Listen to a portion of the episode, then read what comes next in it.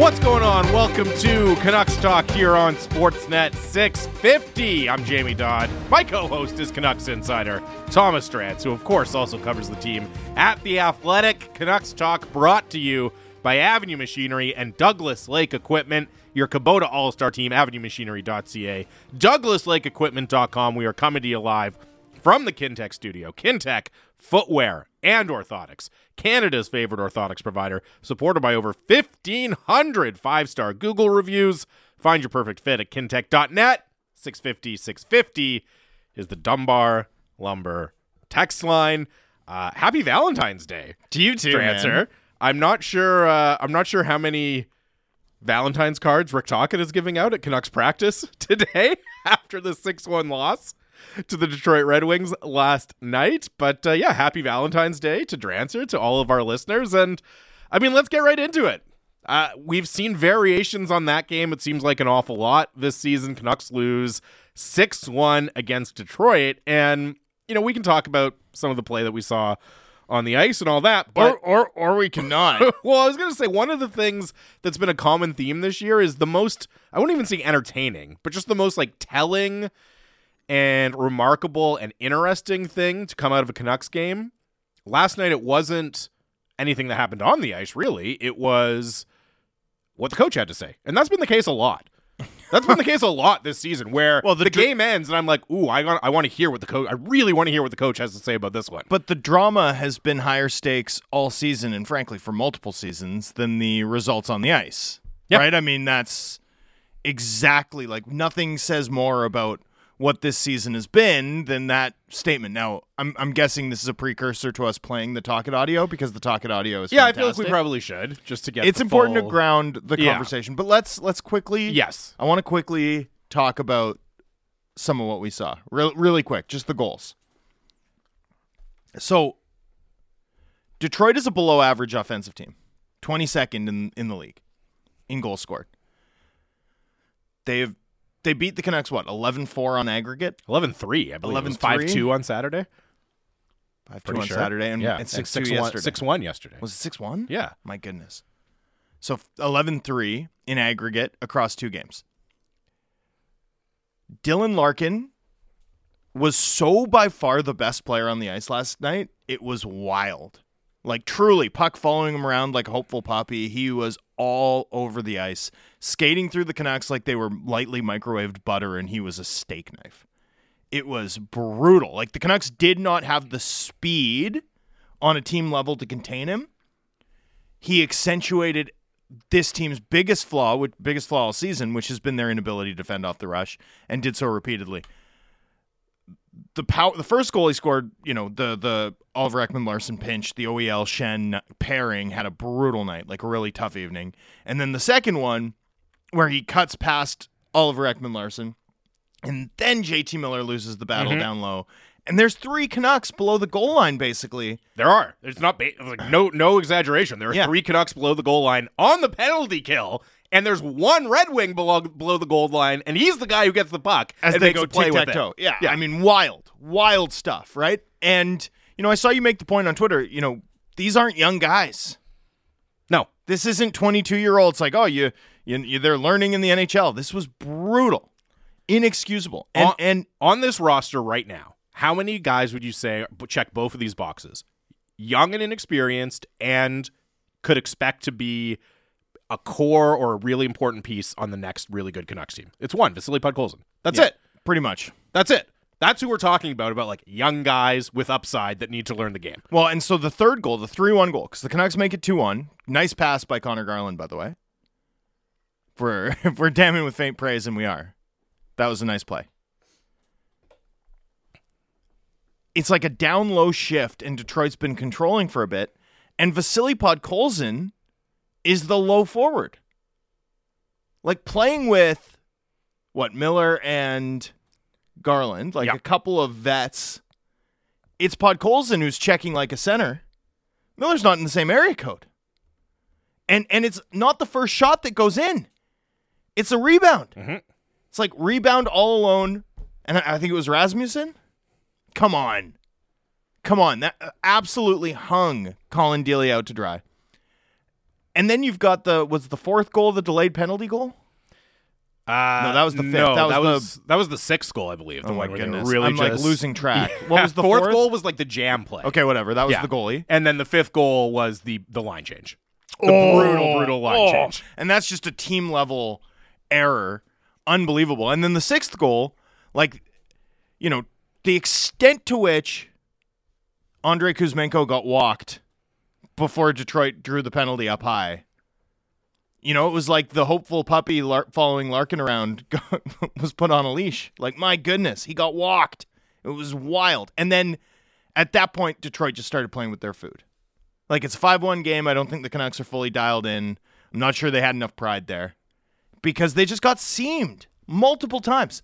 I just wanted to go over all this because it's in this context that Rick Tocchet, who by the way is still like relatively blameless for this, but that's going to change in a hurry. Oh, I would say he's pretty much entirely blameless. Yeah. really. Like, but but my point is not that he is that not whether that's debatable or not. It's that a month from now that's not going to be the case. right. Right now, Rick Tocchet can see this, throw his hands up, and be like, "Oh man, the enormity of this task. I wish we had more practice time," which he stopped himself from saying last night.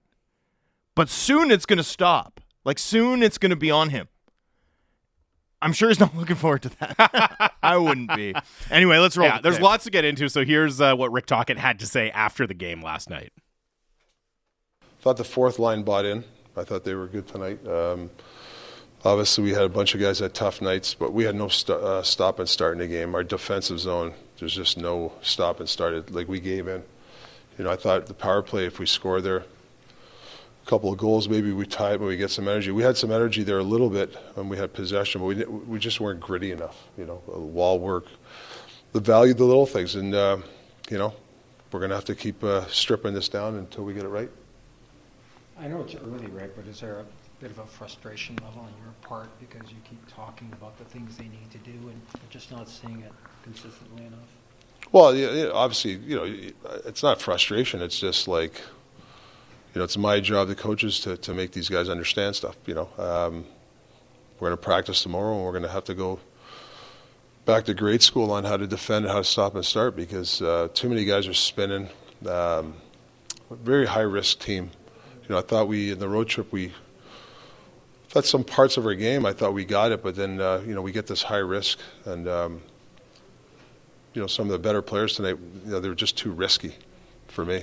I know it's only been eight games, but this is the 25th time that this team surrendered five goals or Yeah. more in a game. Does that surprise you based on what you're seeing? That, that we've surrendered on me? Not really. I mean, it's been like that all year. It's, uh, you know, I thought we chipped away a little bit, but, uh, you know, bad habits come back. Um, but you, you, you got to take pride in defending. You got to take pride in blocking a shot or getting the puck out and uh, in a stop and start game. Um, yeah, you got that pride. Rick, discipline was obviously better than Saturday, but still, it's a one nothing game in the final minute of the first, and their only power play they score. Um, all season, I mean, the penalty kill at 65%. Yeah. Do you think with this personnel that you guys can make a dent and, and improve this? Yeah, I, I know. I, I thought in the, this road trip, our penalty kill. I know there's the stats lie, but I thought we were coming there. Um, we're trying to get some other guys to penalty kill, but you know, we had the puck on our stick. We didn't get it out. I mean, that's just you know, it's not system on that play. You just got you got to. It's gritty. Get it out. You know, and then uh, you leave a guy back door.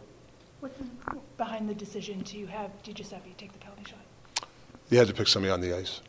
So, Have you ever and, and I thought he's been working hard. So why not? Excuse me. Have you ever seen that rule before in practice? What's that? The last minute delay of game penalty shot? Uh, maybe yeah, a long time ago. I can't even remember. Yeah. yeah. yeah. Yep. You had talked a few times on the road trip about third periods and line changes and all that.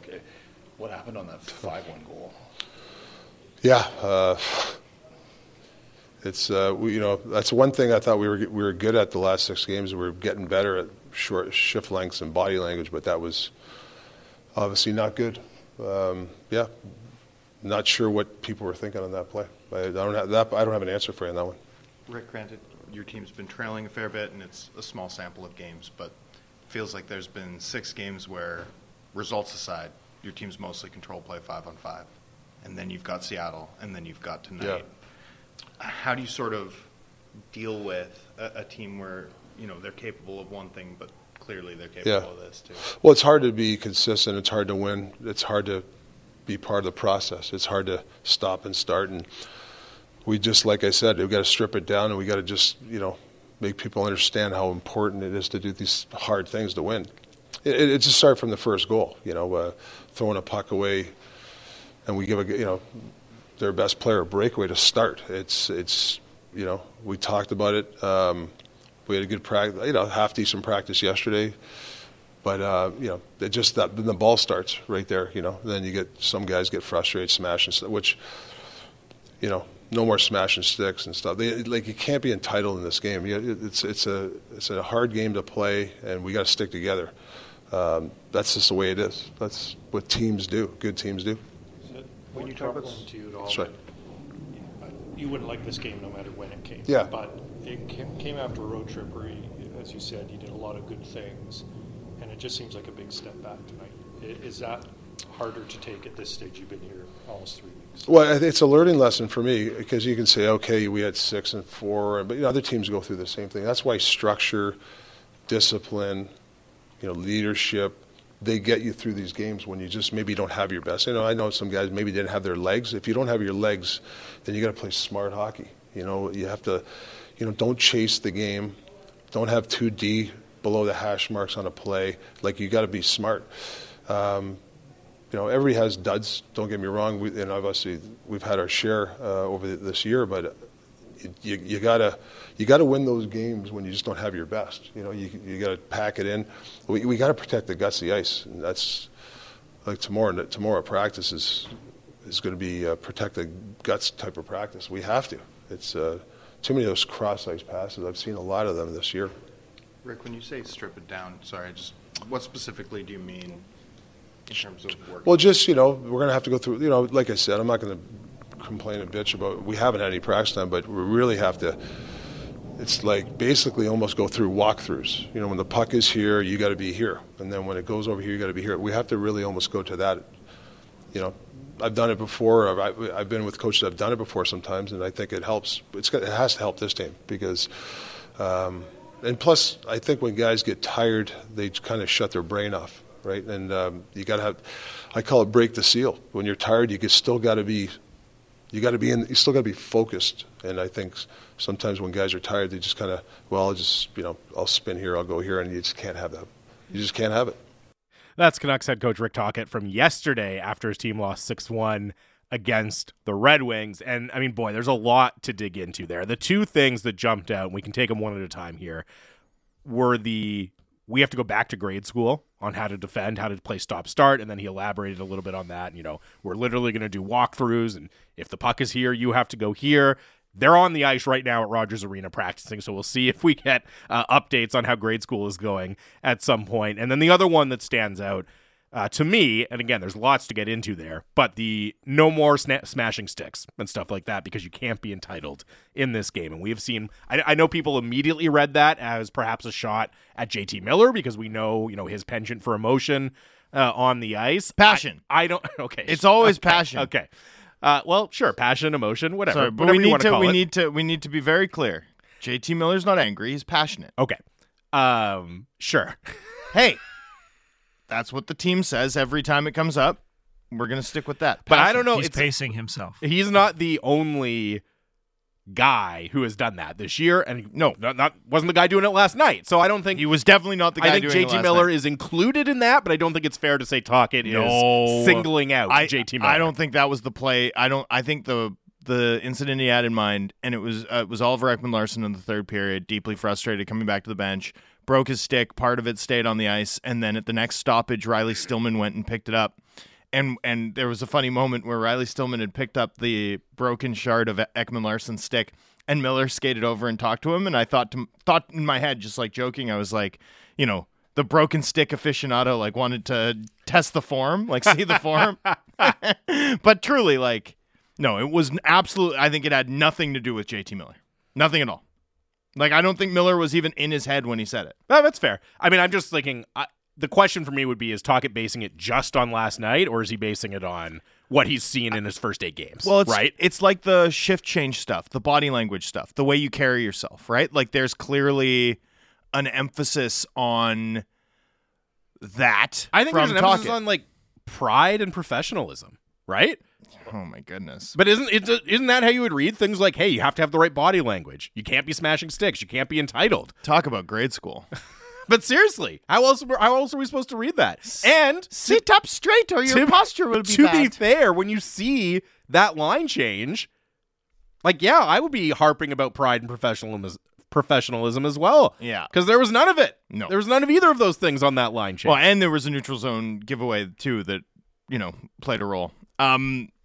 Anyway, I want to be clear. There, you know, there's there may not be any entitlement in the game of hockey, but there definitely is in our studio. We're we're allowed to be entitled. okay. You're entitled to your opinion. I'm entitled to mine. You're entitled to say what's up. That's right. I am. Yeah, but that's only because you're passionate. I'm so passionate. Smashing my microphone after the show all the time. um, it sounded shades of Seattle, right? Like when the Canucks get really beat down bad, clearly Tocchet takes it personally. Yeah. I like it. Oh, 100%. Absolutely. I like the honesty. I think it's tough because, and I was listening to the post game show and, you know, seeing what the fans had to say on Twitter and stuff last night. And there is obviously a real appetite for that kind of language from the coach. And I completely understand that. It's tough though, because, and uh, as you were alluding to, you know, I was making this point on Twitter as well. Like, okay, great. Strip this down to the studs, rebuild how these guys are playing defense, take them back to grade school, do all of that, go right back to the very basics. I have no problem with any of that. I get it. But how much is it actually going to change things? Like, how much is that actually going to do at this point? Because you look at, like, these are NHL vets, Drancer. Like, OEL's played 900 NHL games. Luke Schenn has played more than 900 NHL games. Tyler Myers creeping up on 900 games in the NHL. JT Miller creeping up on 700 games in the NHL. Like Brock Boeser's played 370 games in his career at this point. These are not guys who are just kind of learning the ropes in the NHL. If if if they don't have the basics of fundamental defensive play at this point, Oh, forget fundamental fundamental defensive play. How about body language during line changes and how you carry yourself as a team? I mean, you know, all of it is just grist for the mill for the like why the the the big hanging why question, which is why wouldn't you rebuild considering this is your group? Like what? Especially in a world where Allvin didn't buy the Boudreau bump and didn't buy the bubble. Mhm. Then why is there so much reticence to change things up? Why every time we get to a deadline, like, oh, we can't possibly enter this season with both JT Miller and Bo Horvat expiring. Oh, we can't possibly trade both Bo Horvat and Andrei Kuzmenko. Like, why? Why?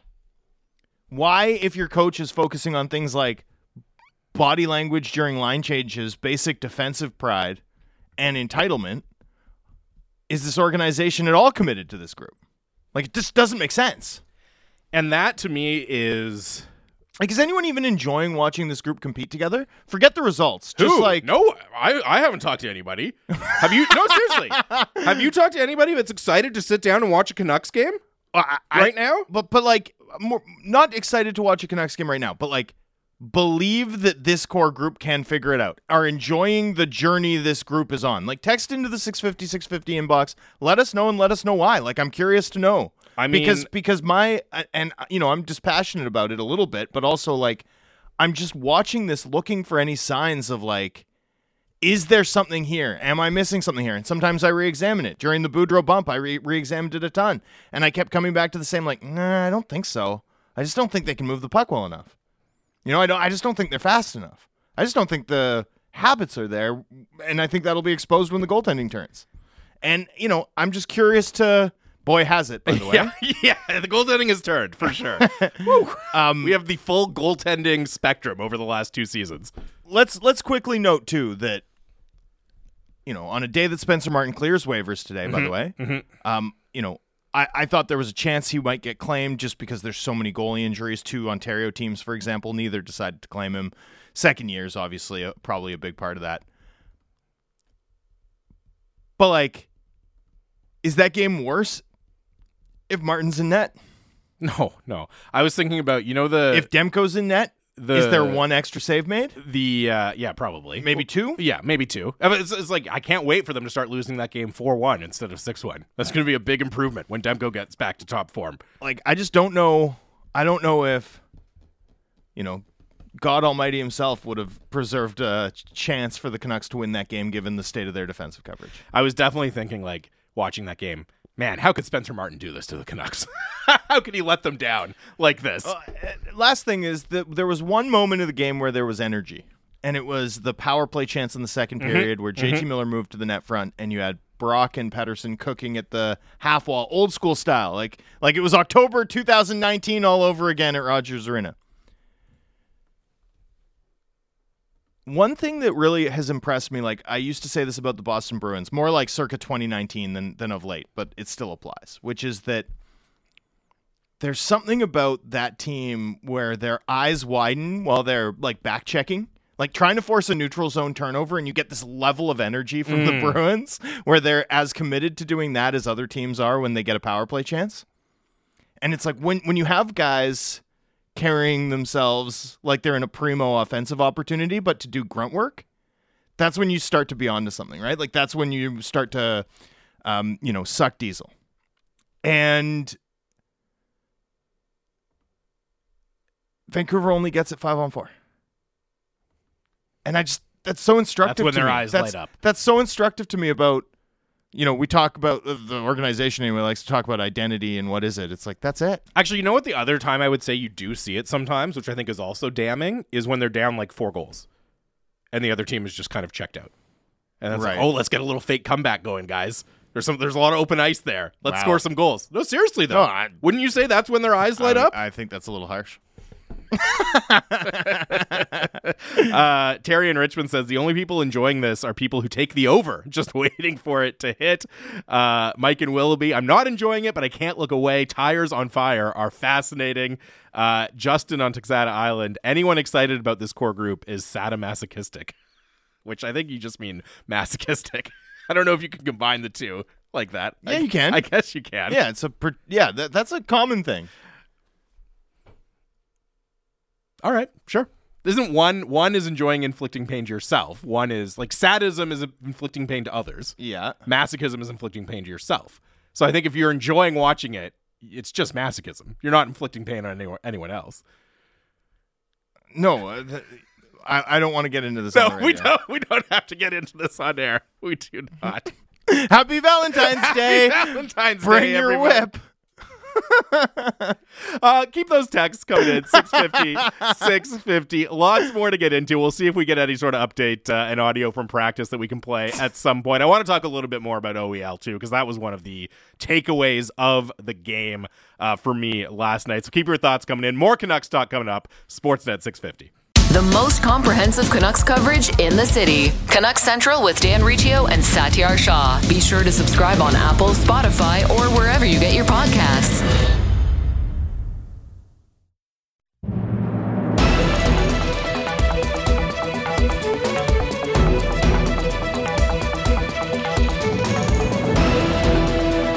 Welcome back to Canucks Talk Sportsnet 650 with Jamie Dodd and Thomas Drance live from the Kintec studio. 650 650 is the Dunbar Lumber text line. Dunbar Lumber with three stores to serve you in Ladner on Bridge Street or Dunbar Lumber Express at Ladner Center or Arbutus in Vancouver online at dunbarlumber.com. You got a Champions League update you want to pass along?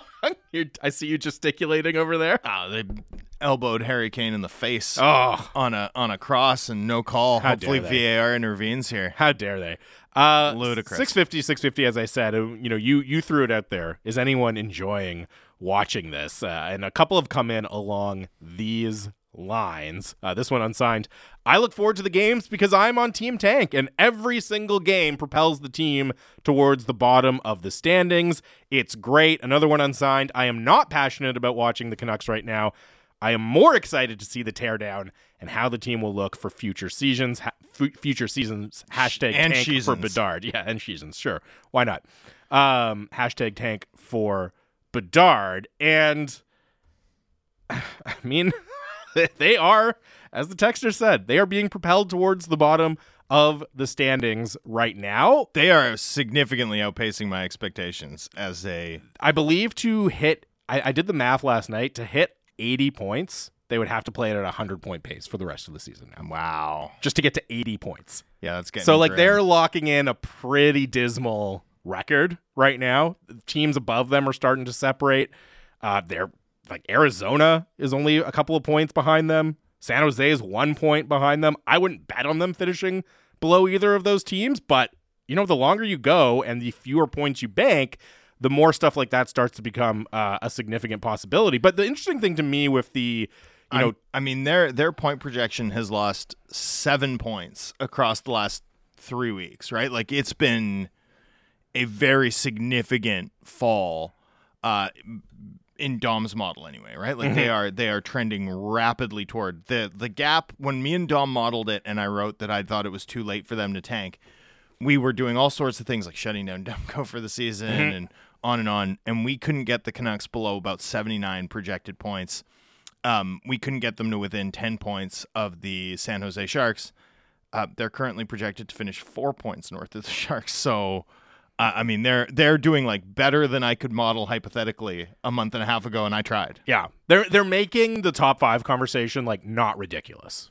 The- not not like the odds on bet, but it's not ridiculous now to be watching that. They're trending toward like they have a now now a 30% shot of finishing seventh in the Pacific because the Sharks are the team that they're most likely to chase down here. Yeah. And that would be huge. Like at the end of the day, the difference from a if you're if you're laser focused on the possibility of Bedard, right? The difference between where they're at now and where they're, you know, passing San Where Jose or, or passing San Jose and holding off Montreal is 2 or 3 percentage points. Not not significant. Right? It's not, doesn't make a huge difference. The key though is that it's not about Bedard, and we've said this a 1000000 Mm-hmm. times, but it's worth reiterating. If you get Connor Bedard, like, don't get me wrong, that would be unbelievable. that would be pretty good. Is the best. it's the best hockey prospect in in Western Canadian history. Forget Vancouver history. Like to come out of Western Canada, there's never been a prospect at this level in hockey history. And don't tweet me about Paul Kariya and and Joe Sakic. Those guys went on to Hall of Fame careers, but as Prospects. prospects, they weren't, you know, uh, demolishing their their peers at quite this level. Um, but it's it's about more than him. It's about the chance of picking in the top five w- without needing to win the lottery. Right? You win one of the lottery sort of draws. That's great. You get Bedard or Fantilli, either a six foot two centerman who's the fastest skater in the draft, mm-hmm. or a generational sniper from North Vancouver who, you know, cried when the Canucks lost the Stanley Cup final in 2011. Both both would be phenomenal. But there's also Leo Carlsson, right? There's also uh, Matvey Michkov.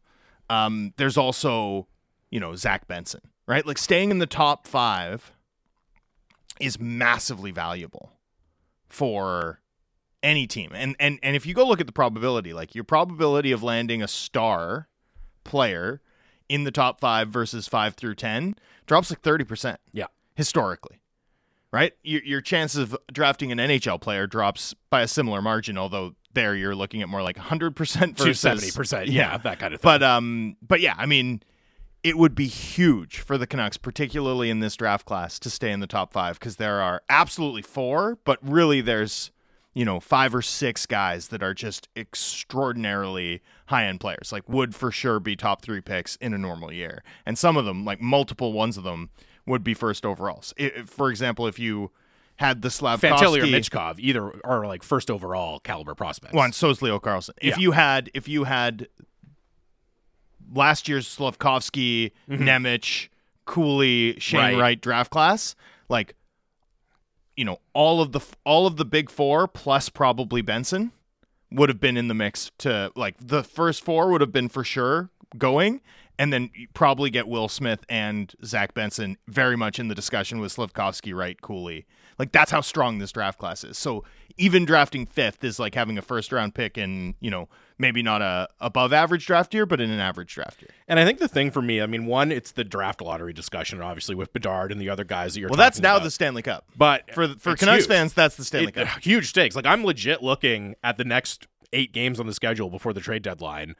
And, you know, okay, hey, New York, that's a tough game. Can you find a way to lose to Philly at home on Saturday night? Like that's a big game. Can Big you, swing. You, you got to make sure you lose that game in St. Louis next week, right? And it's like, oh, and then you've got four really tough games after. Like I'm I'm gaming out the schedule in terms of losses as you would normally do for a playoff race down the stretch for a team looking at it like that. But even beyond just the actual lottery percentages, the other thing I'm watching in terms of you know fans rooting for losses and, and team tank and all that is now that Patrik Allvin and Jim Rutherford have their guy behind the bench.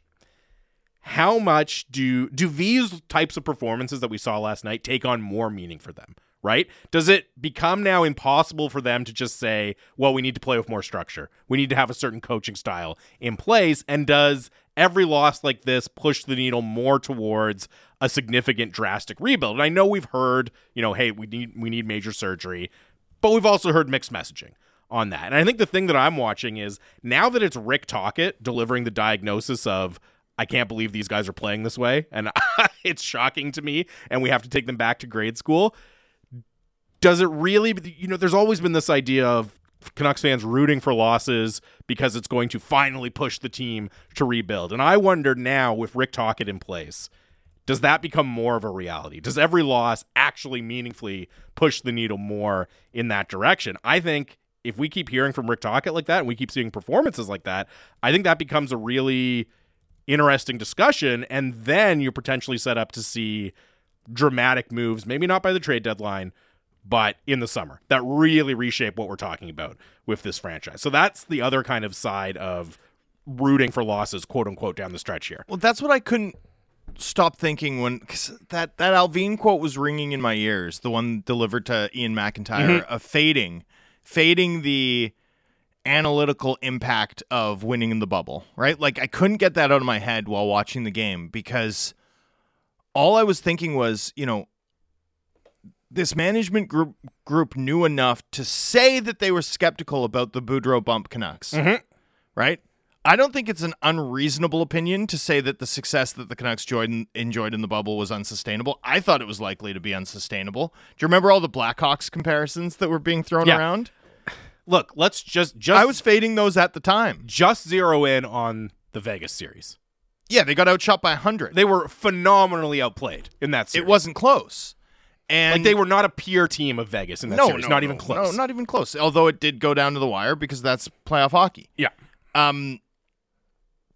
Anyway, sorry. The you get back to it though, right? You get back to like first of all, the bubble team never got a chance to show if they could sustain it or not. Anyway, that team was fundamentally torn asunder. Those are two different Yeah. conversations Yeah. for me, though. You Well, know what I I- mean? what could have been and what actually happened and, and what it means. You know what I mean? Like Yeah. to me, it's a different conversation. Well, and I'm getting and I'm I'm losing the plot. The the my my focus should stay on this, which is that they knew enough to say that they didn't believe in the Boudreau bump, right? They now know enough to say that hey, the the bubble playoff run they don't weight particularly heavily. But there's a difference between being like, hey, you know, that wasn't real and acting on it. Mhm. Right? It's like it's like they hedged almost. Right? They thought the Boudreau bump might not be real, but in case it is, let's find some penalty killing forwards to address one of this team's biggest weaknesses. And let's extend JT Miller so that we're at least positioned to keep this group together. Like that's what they did this summer. And then let's supplement with some, you know, younger role players who can maybe be more for us than they have been for other teams. yep. Like that that that was what they did. And at the end of the day, actions speak louder than words for an organization. And and what Allvin and Rutherford have told us with their actions is in fact not that they're skeptical of the fleeting moments of success that this team has had, but in fact believe that and there's at least a chance that this team can punch above their weight, that they're better than people think. And they're not. And and so for me, the stakes of the balance of the season is like trust what you're seeing. Yeah. And, my, And my- and maybe you need to see it with at that's what I'm wondering, right? Does that almost remove like the last possible shred of deniability? You know what I mean? Now that you have your guy and you have that relationship where you're having the communication with him and you're hearing what he's telling you and you believe it, you buy into it because he's your handpicked guy. Look, it shouldn't have come to that to see it. No. But will that be the case? That that's kind of the last thing they needed to have in place to really buy into the idea that this group's just not good enough. So, so trust what you're seeing now and act on it. Like the time has come to act on it. You know, people like to say things like rebuilds take forever and they don't guarantee anything. But I'm I'm very serious. You can't find a Stanley Cup winner since the Pittsburgh Penguins first cup 20, 20 2009. Mm-hmm. Okay? And for me that's like the demarcation line of like the Pittsburgh Penguins were the first cup winner built entirely in the hard cap era. And it, it dovetails nicely because Sidney Crosby's rookie year was the first Yeah. year in which the the salary cap was imposed. The hard salary cap was imposed on the league.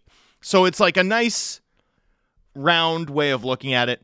You wouldn't call the Carolina Hurricanes like they won in the hard cap system, but they weren't built in the hard cap system. Same goes for Anaheim. Same goes for the Detroit. Red Wings, obviously. But the Pittsburgh Penguins were wholly built. That team made so many first overall picks. It's wild. Like Staal was a second overall. Yeah, top of the draft But- picks. but Malkin- Fleury, Crosby. and they had they had the ad- additional one, like a defenseman, who they ended up trading. It might have been Whitney. Yeah, it might have been. But yeah, and then Staal was top of the draft Yeah. as well. So who they traded for Kunitz. So it's like you know, but but every team since then has made four or five to- in the top ten. Right now, there's some qualifiers there, like um, the. Uh, That's- Boston Bruins, Yeah, but with Tyler Seguin. with that's Tyler kind of and Dougie asterisk. Hamilton. Yeah. That's the asterisk. Yeah. But even even without that, there's two years in which they were clearly rebuilding. Mm-hmm. Right. The Washington Capitals made three in the top five, and then and then sort of lower in the ten. Like mo- really, it could be four four of five years in the top five, with the exception of the Capitals. Like the Capitals sort of ruin it, and the Bruins sort of ruin it.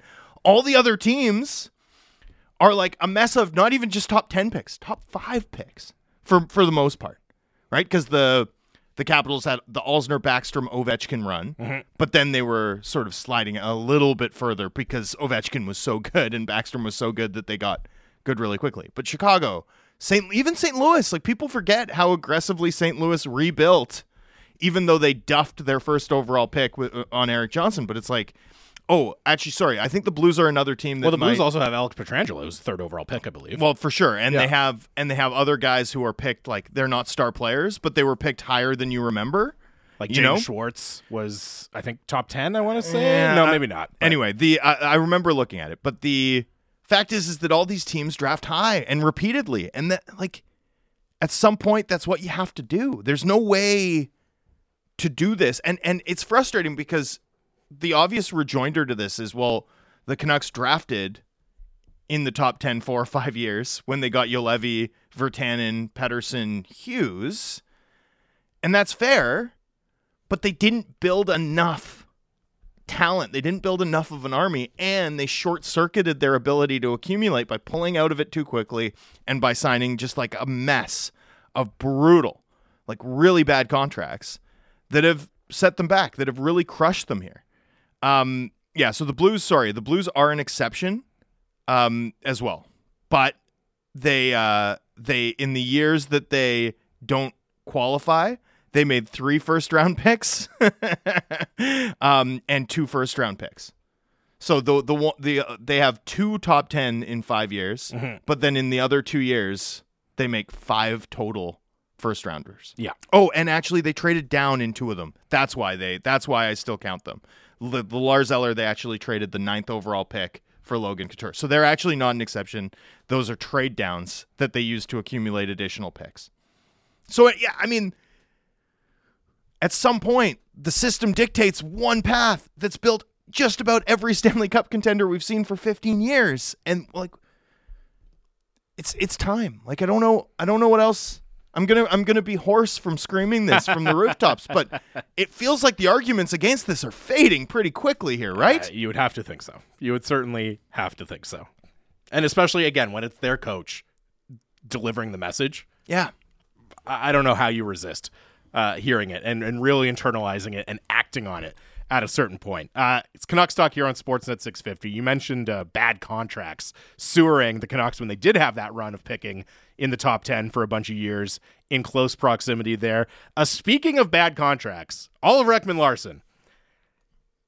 We all know Wow, it's a very inefficient that was contract. A cruel transition right there. I mean, what are you going to do? Like, what are you going to say? That was a really. He's had some poor performances this year. I thought that one really stood out last night. And there's obviously, this is not the first time the idea of buying out Oliver Ekman Larsson has come up, but watching that, I've been kind of on the fence about it because I am so hesitant to saddle the team with dead cap for that long, right? Like if you buy him out this summer, you're talking about a dead cap it going all the way till 2031. That's a really, really extreme measure that I would be very hesitant to do. But I also look at it, Oliver Ekman Larsson has four more years left on his deal after this one. And it's not just, you know, well, he's being paid like a top pairing guy, but he's more of a four five. Like, I don't think you can win with him playing at this level in your lineup. And so the question then has to be what are your options to remove him from the lineup? Uh, You're not trading him. I don't even know if you can win if he's playing at a second pair level, and he's far from that at the moment. Very far from that. Yeah. Very far from that. So, Yeah, I was asked on the morning show, like, where would he line up on a good team right now? And I'm like, I don't think this is as simple as like if you slotted like Tyler Myers. Mhm. I think there's a world where, in the right system and in the with, on the right team, Tyler Myers could be like a contender's answer to Erik Johnson, okay. right? Like you know, third pair, righty, physical, contributes some offense, Yeah. Mobile. helps you win. Sure. I think there's at least a world where that's possible. I I don't know if there I don't know if that world exists right now for Tyler Myers or for Oliver Ekman Larsson, which is do you remember when I made the Erik Johnson Oliver Ekman Larsson comp last year? I was like, that's the best case scenario for this mm-hmm. club. People got outraged. He doesn't score it. Erik Johnson doesn't score it. That's that's what I meant though. Like just like be playable, even though your deal's inefficient. And I don't I don't think he's leaping across that bar at the moment. No. And so that's the threshold now where to me you really have to start considering the buyout because there's no other way out of this deal. Like you're not you're not paying anybody to take it. He has a no movement clause anyways. You can't send him down to Abbotsford. There's no way there's no way around it other than a buyout. The question becomes to me when you start to look at it. So if they bought him out this summer, you're paying 19 million dollars. That's a really really significant check to write from an ownership perspective. I would still only do it this summer. if- Sorry, you're paying him eight million dollars. well, it's a nineteen million dollar buyout, right? Like that's the cost that Got you it. end up that, that you, you're on the hook for, right? But you're saving oh yeah, ten million. for sure. Yeah. but it's Yeah, it's still an outlay. right, and so to me, there are clear advantages to do it because your cap hit for next year is basically nothing. It's like one hundred and fifty thousand dollars. So you open up a massive amount of cap space for next year.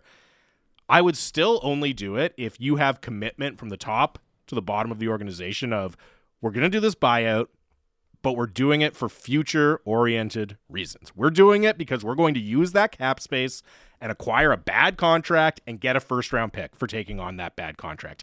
If you're doing it because you're going to go out and try to sign Oliver Ekman Larsson's replacement on the UFA market, there's no point to doing it. You're just throwing good money after bad at that point. And the thing that concerns me is one, that's a huge buyout to do. And we know this organization has traditionally been reluctant to do buyouts.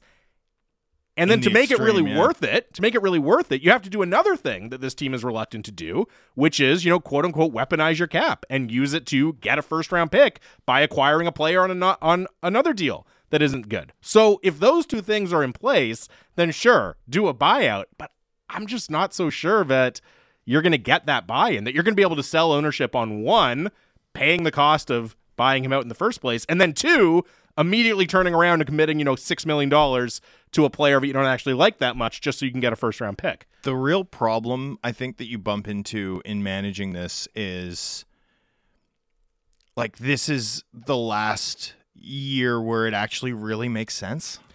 So to like me, I think once you pass this year, I'm not I'm not sure that I'd be like, hey, yeah, that makes a ton of sense. Like right now, you know, because of the way that the deal is structured, right? You're you're effectively getting um what? Uh, sorry, I'm just doing some math in my head, which is always a, a dangerous proposition on the radio. Nine million in overall cap benefit, right? In terms of like the cost of his penalty in the back end Mm-hmm. versus your savings on the front end, you're never getting close to that again.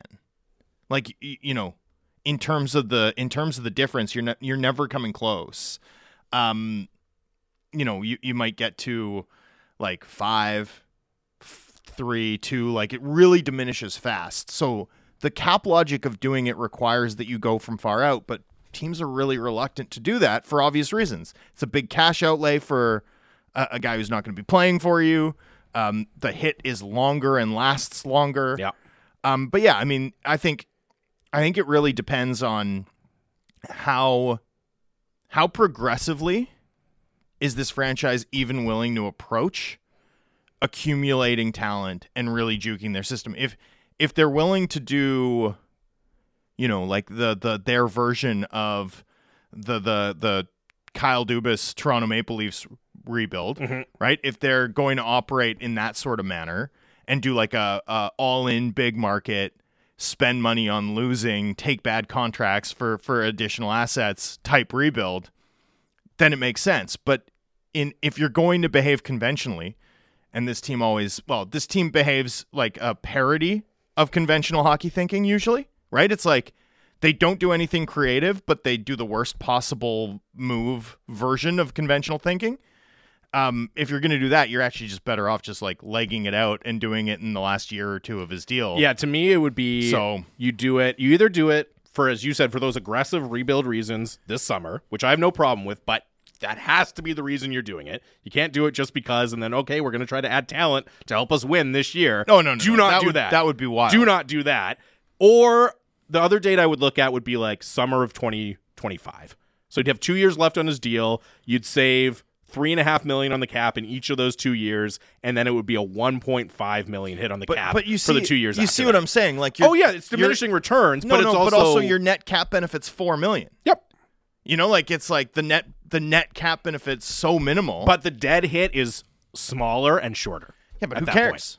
point. Who Well, cares? tho- those are the years that you might actually be trying to win. Yeah, but I mean, so I guess if you're conventionally rebuilding during uh, Ekman Larsson's next two years, fine. Yeah, but I mean, that's exactly it, right? Like Yeah. that, you'd be like, okay, we'll keep him around. We we, we won't spend that money because we're going to be bad these next two years anyway. Then when we're maybe ready to get good, we'll free up a little bit of cap space and we'll buy him out. Look, I'm not saying that's a there's there's no I mean- I there's mean- no awesome solutions the, here. the, the problem. that way. The problem is, is that if you get to a point where you know you're rebuilding around him anyway, maybe it becomes worth it to you to pay a first rounder to get off the last two years of his deal, a la Patrick Marleau, Yeah. right? Like that's sort of where you get to is can you rebuild around this, and then eventually down the line it becomes worth your while to pay off to get off the deal. Um, for me anyway, I think it's I think it's one you have to consider the accumulation approach, but I just don't have enough confidence in this organization to creatively approach anything. Um, you know, aside from like the game presentation stuff or like really cool warm up sweaters, but hockey wise, you know, I, I, it's hard for me to see them. It's hard for me to see this organization without a significant change in focus. Uh, cons- even considering something as you know sensible as that. Yeah, it, it, there's a there's a reason to do it, but uh, as you said, I'm just not sure you get the alignment, the buy-in, the the forward No, thinking it's too to hard. do it. It's too hard. with this team. Uh, we'll take a quick break here. Ryan Clark from ESPN is going to join us on the show next. We'll get his thoughts on the Canucks and some of the stories happening around the league as well. Keep your texts coming in. It is Canucks Talk, Sportsnet 650.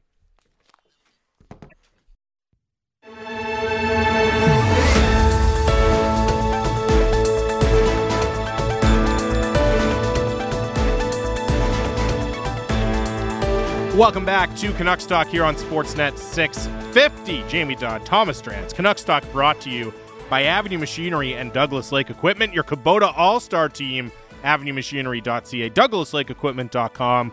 We are coming to you live from the Kintec studio, Kintec Footwear and Orthotics, Canada's favorite orthotics provider, supported by over 1,500 five star Google reviews. Find your perfect fit at kintec.net. 650 650 is the Dunbar Lumber text line, and this one comes in. A couple of variations on this one came in on our OEL discussion. Uh, by the way, Ryan Clark of ESPN is going to join us momentarily here, but this text comes in.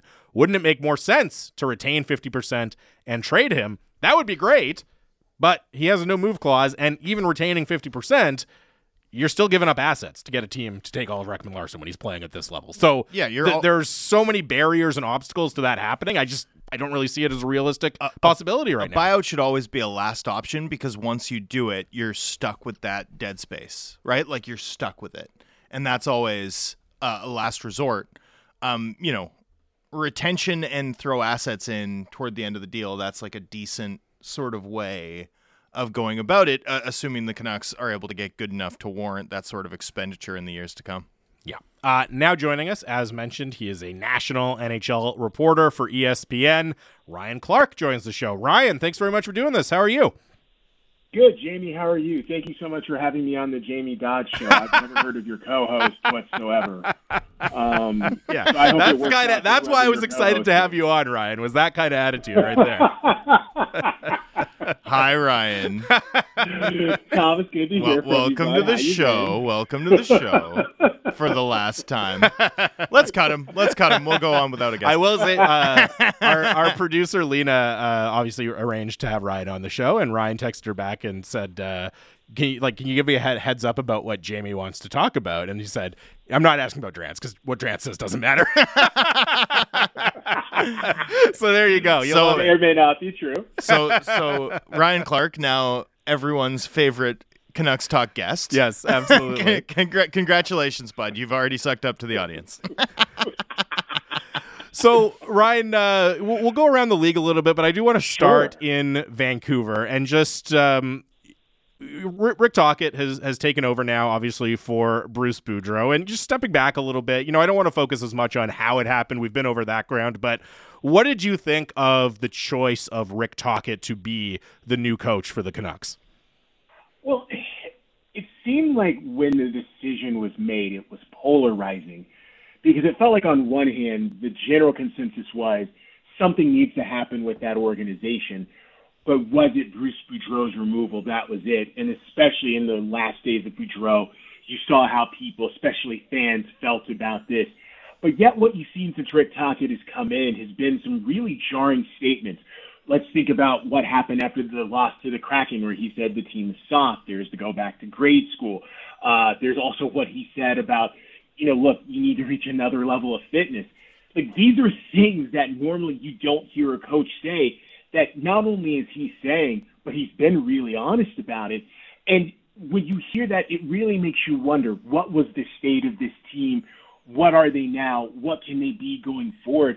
Because just to hear Rick Tocchet speak about it, it seems like once he had a peek under the hood, it maybe sounds like there's more there than maybe what people initially thought. And Ryan, when you hear that kind of commentary from Rick Tocchet, and really, I mean, they've all expressed it in different ways, but this is the third coach over the last two seasons, going back to Travis Green and then Bruce Boudreau, who has been extraordinarily frustrated with the performance of, you know, a relatively unchanged team here. When you hear it from a third coach like Rick Tocchet and, and you know, so straight up and so honest, is it doesn't it become kind of impossible to escape the conclusion that you need to start over a little bit here and just embrace a rebuild? That's a great way of putting it. Just because, like, this is the reality of the Vancouver Canucks. This is a roster that, when you look at it, there are pieces that you see and you think this team should be better than than what it is. But then part of you wonders: Are these pieces that maybe would work better elsewhere, separately, or do they need to add something to this team to make it work? But when you've gone through this many head coaches, and not only this many head coaches, but this many head coaches in a division in which you've seen Vegas be a playoff team out of the playoffs, they're on top of the division. You've seen the Kings go from they're this burgeoning thing to you look at the Kings now, and depending on what happens at the deadline, maybe that's the thing that pushes the Kings into being really a cup contender because they, they are right now, but in the sense of are they one of those first teams people think about? It, it, it's hard to say because everyone's criteria is different. You've seen the Oilers go through ups and downs, but they're in a playoff spot. The Kraken last year was one of the worst teams in the league. All of a sudden, they're in a playoff spot now as well. And that's just it. It's like when you're the Canucks with that kind of talent, there's what you have to do, there's the rest of the division. But ultimately, you have to ask that question what do you do to hit the restart button? And, and it was interesting because when the Canucks were playing the Avs back in a couple months ago when the Avs were, were in Vancouver, you just talk to people and, and people have brought up the point of like, oh, is this similar? This Canucks team similar to that Avs team before they really took off and all that. And here's the thing: with that Avs team, people have said when you look at some of the players on that Avs team, those are guys that you expect to be out the league in, in a few years, and some of them were. When you look at this Canucks team, there's some talent that you expect to be in the NHL two, three, four, five years down the road, but it just seems like for some reason the cohesion's not been consistent. Ryan, we hear it a lot from the national commentators, like especially preseason when the Canucks are, you know, occasionally a sexy pick to like surprise people. That you know you've got some players there. Like, what is it that you see from afar that you suspect doesn't fit? What's their identity?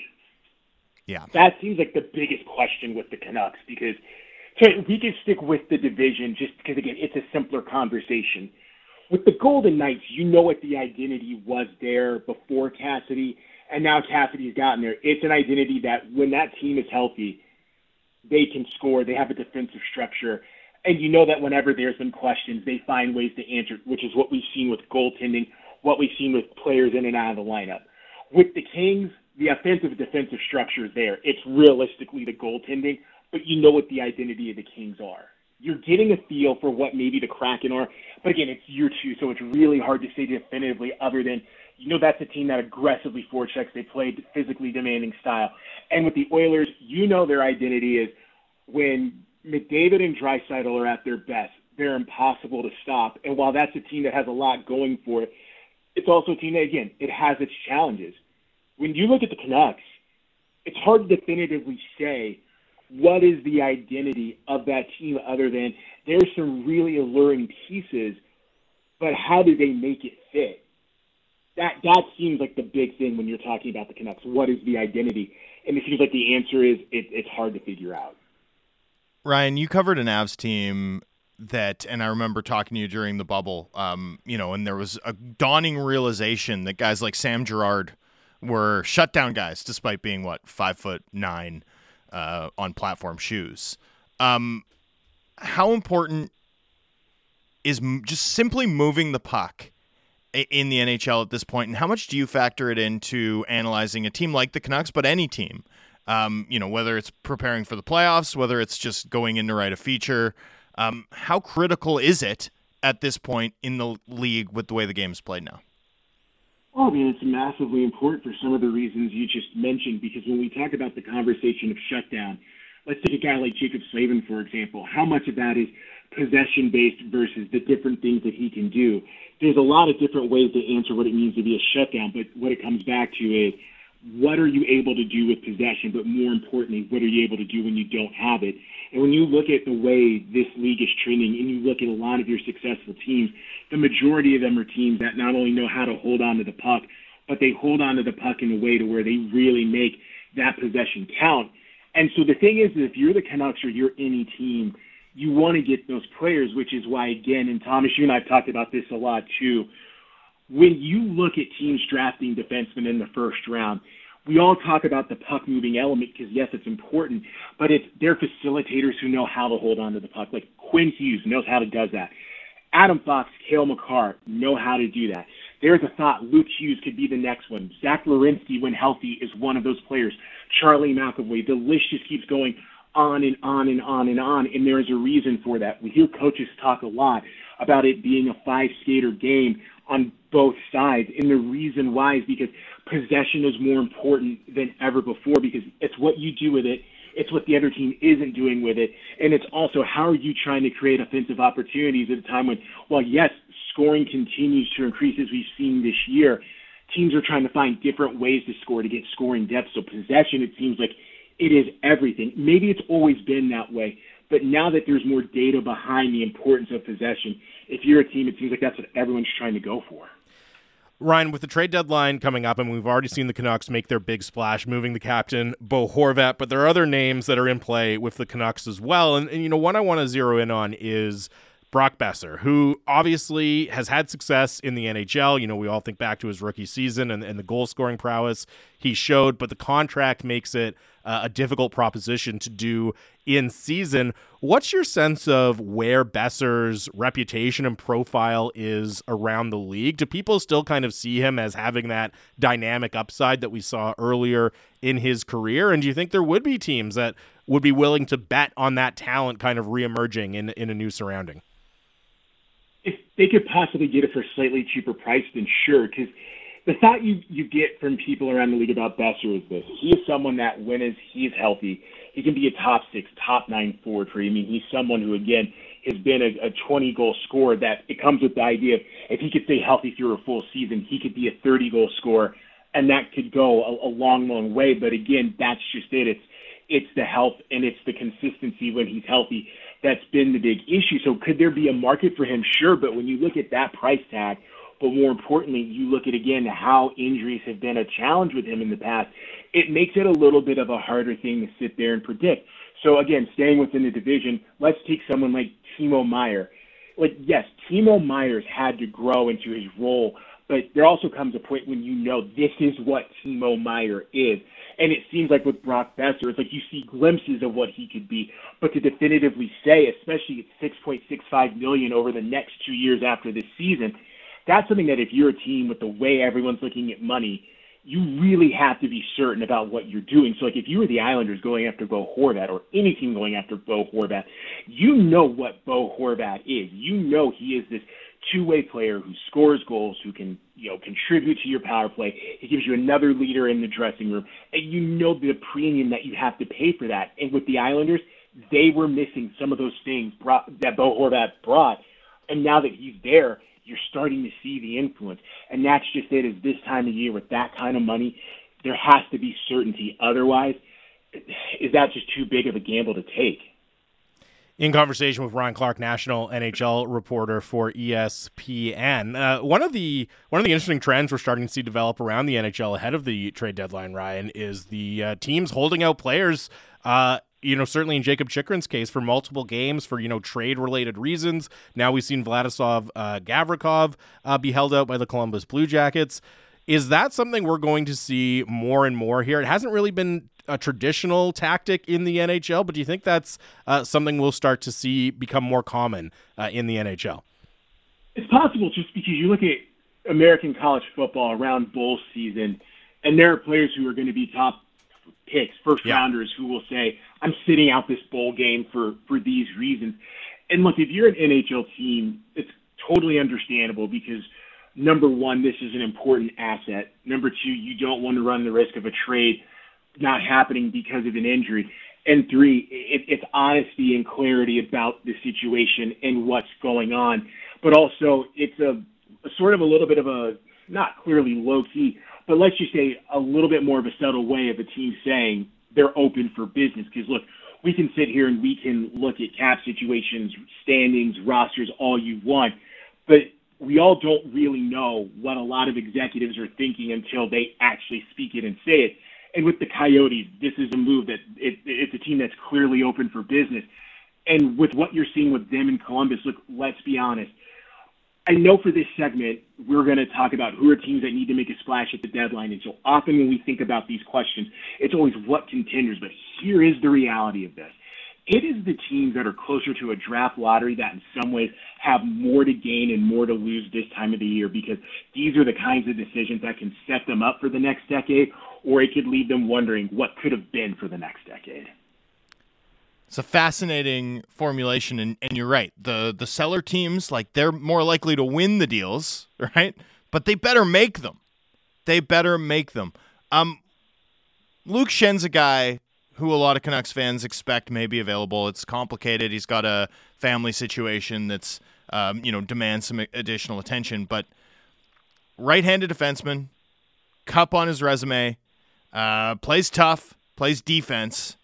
What do you expect the market to be like for a player like Luke Schenn? Well, the big thing is because his cap hit is 850k. That's a manageable. manageable number for a team looking for depth defense. defenseman. Of course, like you said, with his family situation, it's about looking at what's the right fit for all parties involved. But in the sense of what the Canucks could get for a player like that, I mean, clearly a pick. But as for where, who knows, somewhere fourth, fifth round, which again, if you're the Canucks or any team looking at the future, like that's exactly what you're looking for is more picks because again, whether that's something you use at the draft or you use as draft capital later on down the road, it, it's massive just because again, you you look at the Canucks right now. Let's say they are able to get a fourth round pick, that would be what seven picks in the first four rounds for the Canucks in this year's draft, including two in the first. That's a pretty good place to be, along with what would be four picks in the third round alone. So if you're them, that's maybe what the thinking is. That's what you could possibly get, whether it's fourth or fifth round. The point is, it's draft capital. And when you hear people talk about what they think this draft could be, and, and as you two know, the talent that exists in rounds four and five, again, it's an opportunity to build for the future. Which, if you're the Canucks, it looks like that seems to be the plan. So I like your, uh, as you were saying, you know, when in terms of which team needs to make a splash, we typically think of the buyers, but as you said, it can be more important for the sellers. So, which team in a selling position do you think has kind of the most pressure to really nail what they do at the deadline in terms of selling off guys coming up here? The Chicago Blackhawks, just because the Blackhawks have a chance to really, really do some damage. So, of course, number one, there's Patrick Kane. Number two, Jonathan Toews. You could flip flop that order; it doesn't matter there is Max Domi. Maybe there's some other pieces you could move. But it's also this too. When you look at the projected cap space the Blackhawks currently have, which Cap Friendly says it's 5.74 million, there are going to be teams that are going to need cap space and a third party broker to make sure that these things happen. And so if you're the Blackhawks, between where you stand in the race to win the draft lottery, what you could move and get in return for the players we just mentioned, along with the cap space you have, this could be a really, really, really important deadline for the Blackhawks because this could be the kind of thing that sets them up for the future. And that's just it. Is again, when we talk about the teams that are contending, there's a lot of moving parts, and it's easy to understand why there's so much more interest. But for those teams that are kind of in the opposite end, yes, if you're a fan of those teams, you're probably tired of talking about the misery. But at the same time, there's a lot of moving parts there too, in the sense of hey, if you can put this together with your cap space, your assets, and move you know certain players around, what's stopping you from being where you want to be in three or four years' time? Ryan, we like to play a game with our guests on this program, and and we call it "Give Me Your Tiers." And I basically ask you to give me your tiers of usually Pacific Division teams or or rankings, but in this case, I want to do it this way. Sure. Pacific Division tiers okay, of the of the eight teams in the Pacific, teams to watch because I want to include both sellers. Like the Sharks, obviously deserve attention as as they're holding Timo Meier. Teams to watch, tiers of teams to watch in the Pacific Division ahead of the NHL trade deadline. The Arizona Coyotes are number one. Oh, sorry, they they're in the Central now. That's Central. God, yeah, sorry. Yeah, no worries. I make that mistake point, every show. At this point, the Sharks just because we don't know what's going to happen with Meier, what's going to happen with Karlsson. And look, with each game, they are getting into that discussion of where could they be in the lottery. They have what the fifth fewest points of any team in the NHL. So mm-hmm. let's go the Sharks, the Oilers, the Kings, the Knights, Kraken Canucks, you could flip a coin. And then it's strange because like the Ducks clearly have things that they could move, but like what makes the Ducks situation different than that of let's say the Sharks and, whatnot is this like with the Sharks, it's hard to look at that team and say definitively here's what they're going to be. Whereas if you look at the Ducks and with what they currently have on that roster and what's waiting in the wings with the prospect base, you can sit there and say you can see the vision. It's just a matter of how do you get from point A to point B. So again, it's not that the Ducks won't be interesting. They certainly will. But when you look at the Sharks, that's kind of been the the, the mantra of the Sharks the last few years, which is what are they? Because no one knows. Like it's a team that's not been consistent enough to be in a playoff position. And until recently, it's not been a team that you really look at as a lottery favorite. In fact, believe the statistic is this: the last time the Sharks had a top three pick was either 98 or 99. It's been a really long time. Wow. So if this is the year where it happens, that's something you have to consider on top of all the other different things that they could do before the deadline. Ryan, really appreciate the time. Uh, first time on the show. Hopefully not the last, although I know it means you have to talk to Drance. So uh, we, we really do appreciate you uh, putting up with it for us. Oh, I love talking to Drance. I just don't like him taking any sort of enjoyment out of it. That's, that's really the motivation there. Uh, I love you too, my friend. Good to chat with you. Have a good one, Ryan. Thank you. Likewise. Take care, everyone. Be well. That is Ryan Clark, who does a great job as a national NHL reporter for ESPN. You can follow him on Twitter, Ryan S. Clark, as well. And uh, yeah, endearing himself to uh, our listenership, taking some shots at Drance. No better way for guests to get on the good side of our audience. Well, so I don't remember what USHL team Ryan covered, but Ryan covered US uh, USHL hockey in Fargo, I believe. All right. And I don't remember. So what I don't remember is the Canucks prospect that played in Fargo when when Ryan was there. It might have been Joseph Labadie or something like that.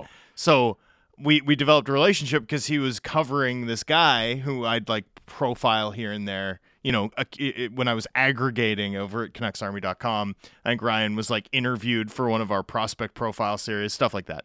And then he was at the Palm Beach Post when I got the Florida assignment. Ah. So so we go back there, and then of course we were colleagues at the Athletic. Yeah. So so Ryan's someone I go by, back an awful long way with, and is one of the best covering the sport in our business. I uh, I thought it was just an athletic thing. So there you go. I didn't yeah, know it. no, no, no. We history. go way back. Very good. Um, always enjoy chatting with Ryan. Great guest to have on. We'll try to get him on uh, again as the season progresses. 650 650 is the Dunbar Lumber text line. Keep your thoughts coming in. We got a bit of a practice update, a schoolyard scuffle at Canucks practice. We'll talk about that. Uh, some lines updates. See if we have any audio. A grade school scuffle? yeah, exactly.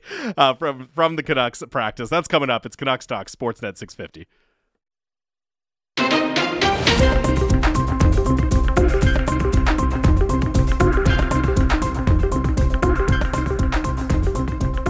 Welcome back to Canucks Talk here on Sportsnet 650. Jamie Dodd, Thomas Drance here with you. Canucks Talk live from the Kintec studio. 650 650 is the Dunbar Lumber text line. Dunbar Lumber with three stores to serve you in Ladner on Bridge Street or Dunbar Lumber Express at Ladner Center or Arbutus in Vancouver online at dunbarlumber.com. So, uh, as promised, a little bit of a practice update. And yes, the uh, as, as our guy Batch on the scene says, the grade school defensive walkthrough that Tocchet promised last night is underway, putting the Canucks through their paces in the defensive zone at a very slow, slow pace to show everyone the right spot where they're supposed to be. Uh, the other interesting update, uh, as our guy Batch says, Quinn Hughes and Dakota Joshua got into a spirited shoving match during a battle drill. Conor Garland got involved too. Hughes was visibly upset, and Rager texts in, That's what sparked the 2019 Blues. We're going to the Cup, baby. Look how much it means to these guys. They're fighting in practice. Not even fighting. They're pushing and shoving in practice. Has anyone has any one team ever set back the discourse more than the The 2019 St. Louis 29 Blues? No. Like it's unbelievable. The worst part was you could you knew it was happening as you were watching this great story unfold. You know what I mean? no, I like know. you knew that next season at Christmas, the teams that were in last place were going to be like, "Oh, but hey, look at the Blues! Look at the Blues last year," and that's exactly, in fact, what happened. Well, and, will happen, happen. and will happen forever. I mean, do you remember the amount of it we got last year Yep. during the Boudreau bump? I sure do. My goodness. Uh, but no, I don't think this will be the uh, the thing that propels the Canucks on a miracle run here. Chet and Burnaby says, uh, "Do we get to cross off the fight at practice I would- box on the Canucks are we apocalypse calling this a bingo?" fight? No, it's not a fight. It's a shoving match. If Dakota Joshua had fought Quinn Hughes, that Now, would be a that's very a different. story. That would be a different story. Now, Yeah. now that's a story for sure. That would be amazing. especially Quinn Hughes. Of all people to fight at practice, uh, but as we, as far as we know, that uh, is not what happened. We'll get any audio that comes in from Canucks practice as it is available. They started at noon, so we'll see. Hopefully, we get a little bit in here before the end of the show. We'll get you updated as soon as possible. Other interesting thing, of course, from the practice. A little bit of a line update, a little bit of a shuffle from Rick Tocchet. Vasily Podkolzin. A really little bit. really little bit. Yeah, well, I said little bit. Well, I'm just saying it's a very, very small amount. Uh, Vasily Podkolzin moves up to play with Elias Pettersson and Anthony Beauvillier on the top line. Phil DiGiuseppe with JT Miller and Conor Garland.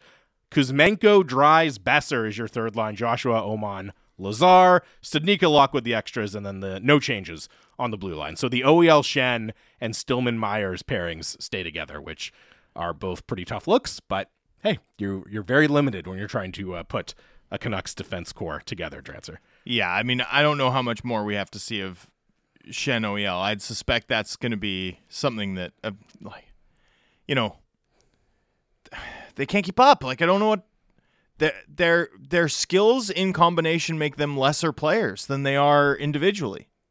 Like Hugh Schenn, we know works, and at least if you put Bear with OEL, you're gonna get a guy back to the puck first. You know, and that's a huge help. Mm-hmm. And then So- and Stillman Myers. Oh, there's that. I mean, If there's no like defensive solidity there. the issue is they're both kind of the same guy. Yeah, they're Yeah. mobile, but they the when when you have two guys who are mobile like that but don't have great defensive awareness, they end up kind of being mobile in directions where they're not close to the puck. They're not close to the guys they should be defending. The, the mobility becomes know, a bug yes. rather than a feature. yeah, it absolutely does, and there ends up being so much space because those guys are moving all the way around uh, the ice. So again, look, I mean, look, we all know they're not uh, they're not pulling out all the stops to get two points every night. So I don't want to spend too much time critiquing the way Rick Tocchet is putting his defense pairs together. But yeah, OEL Schenn and Stillman Myers, there's not a lot there. There's not a lot of upside there at this point. Uh, 650, 650 is the Dunbar Lumber text message inbox. Keep your thoughts coming in. I won't do a spoiler alert for the uh, Champions League in case anyone is recording it, but Drance is very upset at something that just happened on our TVs right now. Uh, Yeah, I mean, fair enough. Can't be that upset. I'm trying to transition, but Sorry. I'm, I'm just too I'm too entertained. I'm too distracted. we might get a we might get a loud get in. yes, we absolutely might. We That could occur. absolutely might. Uh, but while we wait for um for uh, A big- practice a big audio Spurs goal. or or a big Spurs goal to happen here. Uh, as Timbo Slice texts in, our defensemen have no defensive awareness. Experience Canucks hockey. Yeah, that's that's pretty much where we're at uh, at this point with the various defense pairs and what Rick Tocchet has to deal with. So we were talking about it a little earlier in the show. The you know the race to the bottom feeling a little bit more real for the Canucks right now than it has previously. I, I am curious to see you know what just like the next eight games look like here leading in to the deadline because you've got you know New York who we just saw them lose to last week on the road. They've added Vladimir Tarasenko. You've got Philly coming up on the weekend, who's kind of a peer team, but certainly a team that you're maybe worried about sliding back down the standings and interfering with the Canucks. On the road in Nashville and St. Louis, not world beaters, although Nashville has played well recently. And then you've got four really tough games uh, after that. And oh, sorry, I should say it's seven games before the trade deadline. But Well, look, then uh, the it- Leafs on Saturday. It was feeling real that the Canucks might, you know, get really into this bottoming out race. But then Dakota Joshua and Quinn Hughes had a shoving match of practice, and now all hopes of Bedard out the window. Yeah, that's a, clearly they're engaged. Drancer, they're engaged. You know, they're passionate, as you would say, as you would describe JT Miller. Not angry, passionate. They're showing I wouldn't describe him that. The, the, everyone describes him that way. Every time it flares up, the Canucks line up to call him passionate. Like I haven't heard the word passionate as much. like since um, Mel Gibson's 1999 press tour promoting his movie.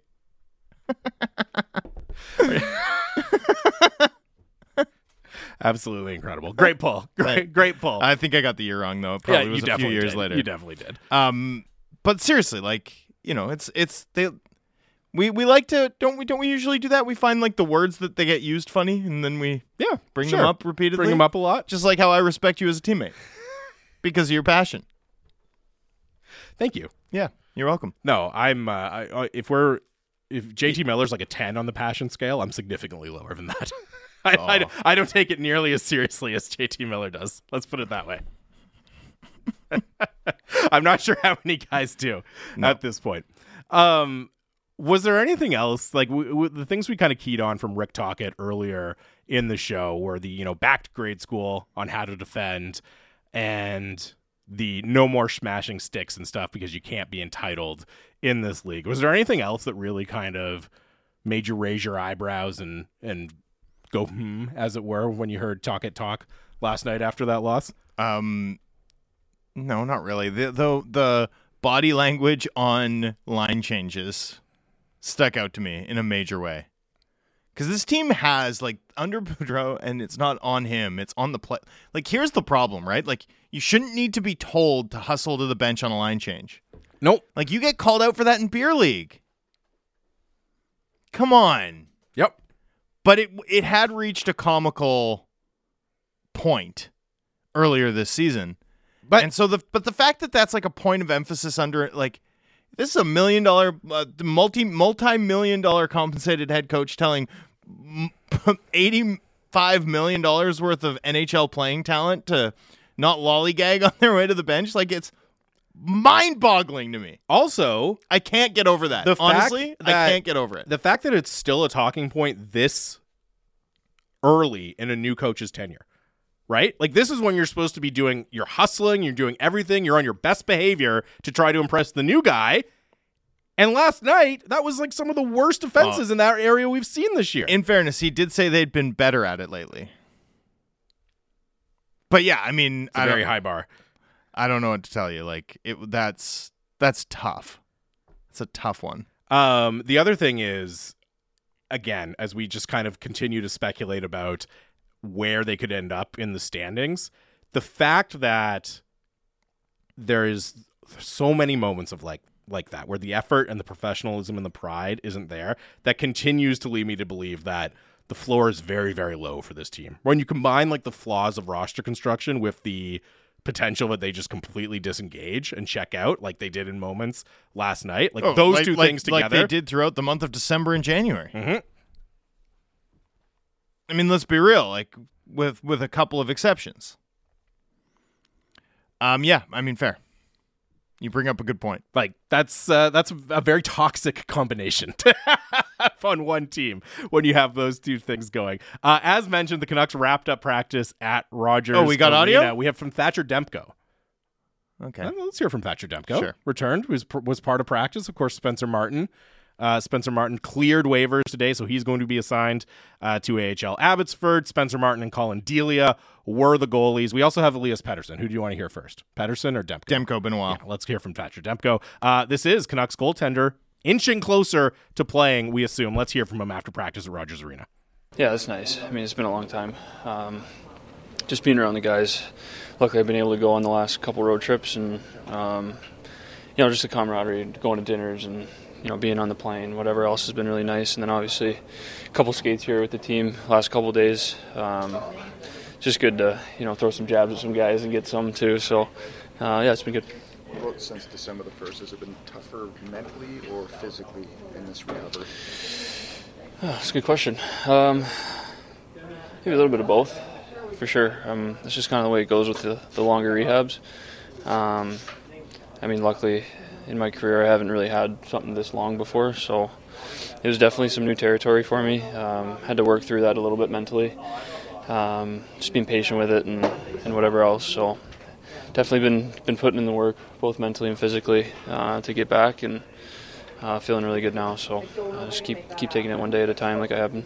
How excited are you to get back into a game again? Or nervous, I guess. Yeah, definitely. You know, there's definitely uh, a little bit of nerves for sure. That's just the, the nature of it, but um, definitely excitement for sure. Um, it's been been a long time, so just uh, you know, watching what's been going on here. Obviously, um, we're not getting the results that we want, and you know, when you're on the sideline, it's it's a little bit tougher to swallow that way. So. Um, just want to come in and, and try to make an impact, try to help the guys out in, in any way I can, and um, you know, kind of go from there.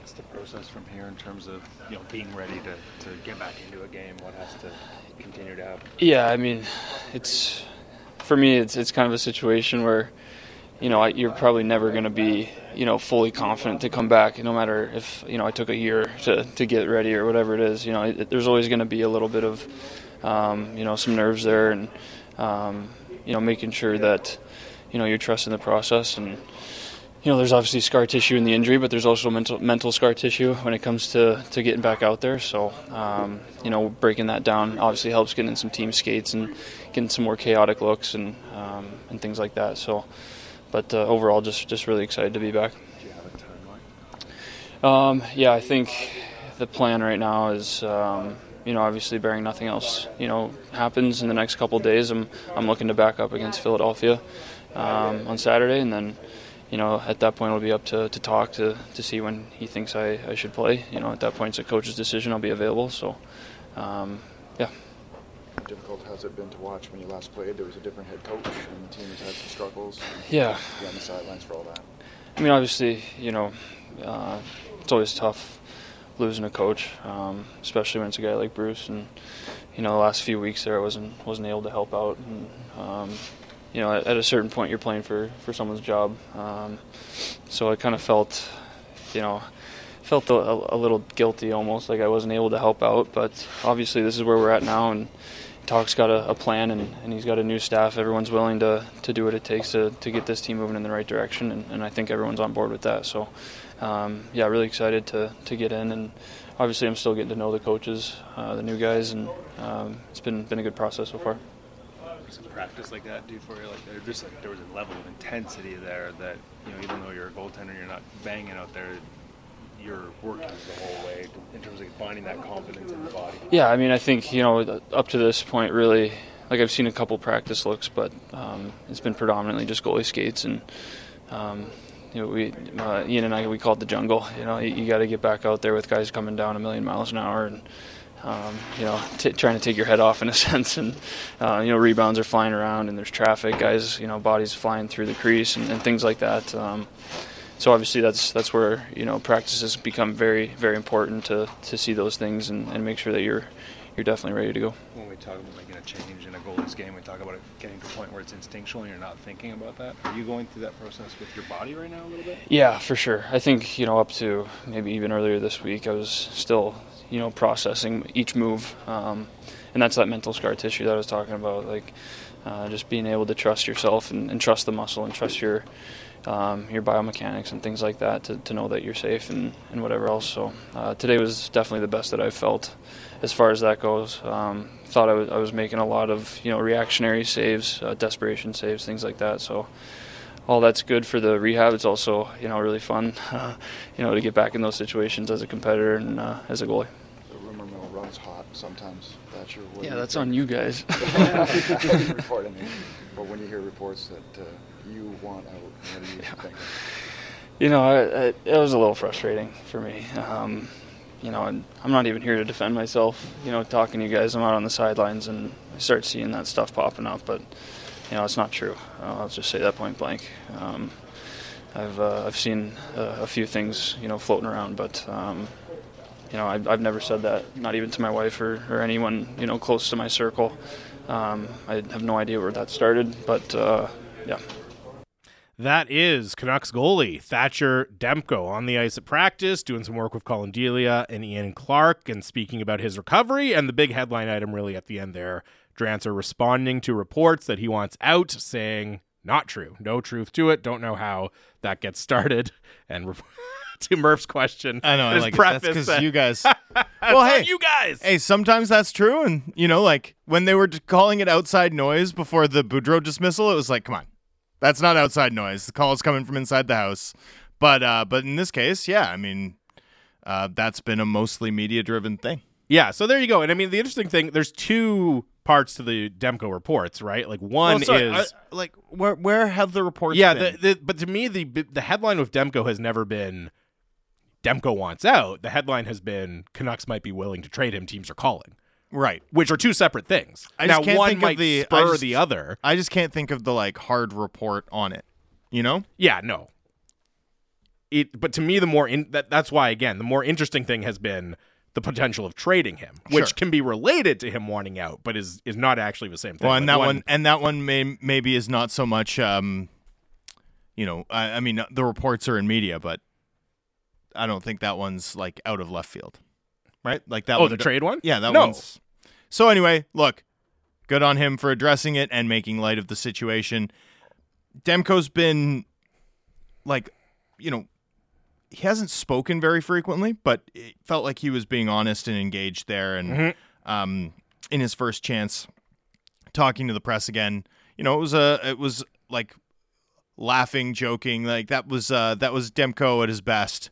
I thought a good piece of audio there for sure. And obviously, he'll be a sight for sore eyes for a Canucks team that desperately needs some saves. Yeah, and the timeline was, uh, barring any setbacks, ready to back up against Philly on Saturday. He's aiming to be ready to back up. So that would suggest then that we're still going to see Spencer Martin come back up to back up tomorrow against the Rangers to back up Collin Delia.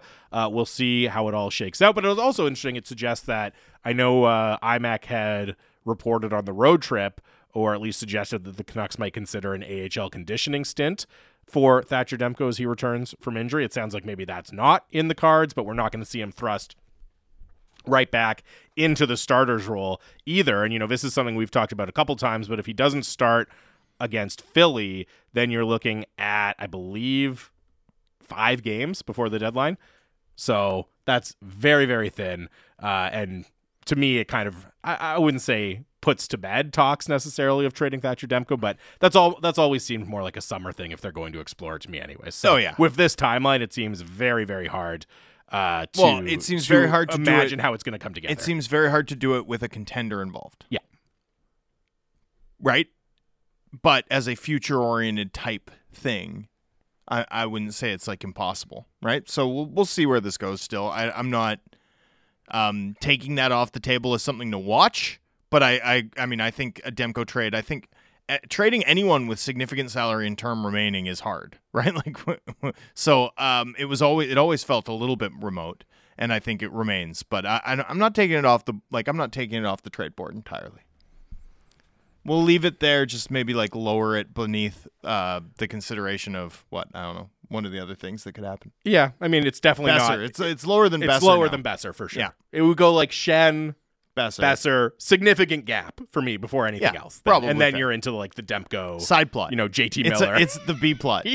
yeah, it feels like you know when they uh, when a show like lays the seeds for what's going to happen in the next season towards the end of the first season. It's like, Right. we're not going to get a, a resolution on this now, but it's something to watch. Sure, something to watch going in to the summer. Or or the or the like end clip in a Marvel movie where we're meeting Jonathan the, Majors the after for the credits first time. Yeah. scene or the post credits scene. Yeah, that's that's true. That's uh, it's good. It's all going to pay off when they do the Thatcher Demko Cal Petersen trade in the summer for sure. Um, My yeah, goodness. the post credit scene would just be like a shot of Cal Petersen playing in the AHL. or something like that. This is what's in the future for Thatcher Demko. 650 650 is the Dunbar Lumber text message inbox. So this one comes in. Of course he's going to deny it. I mean, sure, but I don't know. Like you No, I- also you also have to take the denial at face value though. Yeah. Uh, but Like- I, but I mean, it is true. Like, I think it's good to be media savvy enough to be like, well, what else were they going to say?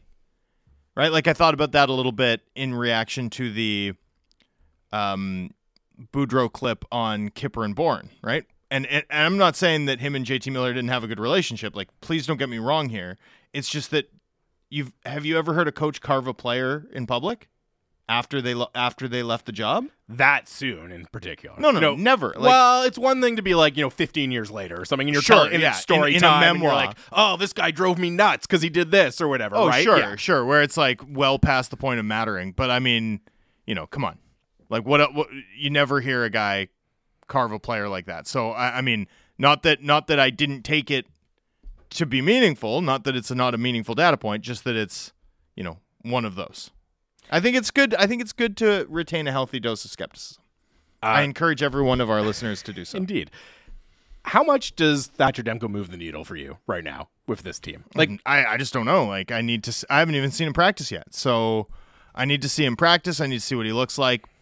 If he's, you know, the thing about Demko is he's good enough that he can stop, you know, an awful lot of shots that are like extraordinarily high quality shots. Right? It's not Mhm. like he's a systems goalie. He's a legitimate star goalie. Um, so yeah, I mean that could be hugely impactful for the Vancouver Canucks in in a negative sense, considering you know where their self interest lies, which is perversely to lose as many games as possible. But I also think that playing behind this team right now is so arduous that he, that it might not matter enough. Like it might not matter at all. So Well, that's the thing. We'll and when see. you're giving up, like they have room to get significantly better goaltending and still be really porous defensively. oh, absolutely. That that's definitely on the table. Now, it still might turn some, you know, 5-4 losses into 5-4 overtime wins, right? You're 4-4 at the end of regulation cuz Demko gets that extra save, but as much as the Boudreau bump was founded so much on Demko playing extraordinarily well, like the defense has somehow gotten worse from what we saw last season. The defensive performance in front of the goalies has somehow gotten worse. So I mean, there's two questions really. There's the question of what level is Thatcher Demko at, and how long does it take him, if he does this year, to get to kind of peak Thatcher Demko performance? But I think it's also an open question like, how much does peak Thatcher Demko performance even change things in front of this type of defense? It's worse. It's worse, and the team is more checked out than we saw at any point last year when he was putting on such a show. So it does, you know, it does concern me, right? Especially as we've talked about the schedule getting really soft. And if you're running Thatcher Demko out there against Chicago and Anaheim and Arizona, those look like a potential for a lot of wins for the Canucks down the stretch. But I also don't think it's as simple as, oh, you bring back Thatcher Demko and all of a sudden this team's going to play at a 95 point pace. Yeah, they Uh, might though. They might. It's a possibility. They very but I- much might. But I think it's Don't there's enough downside there that it's not a guarantee. Let's not forget how good Demko can be when he, He can be really good. in. He can be really good. He's incredible. He's very good. Uh, and we'll see when we get a chance to see Thatcher Demko back on the ice and in the crease for the Vancouver Canucks. Thank you to everyone for texting in. Really appreciate it. Uh, stay tuned. The PDO cast with Dimitri Filipovic is up next. It's Sportsnet 650.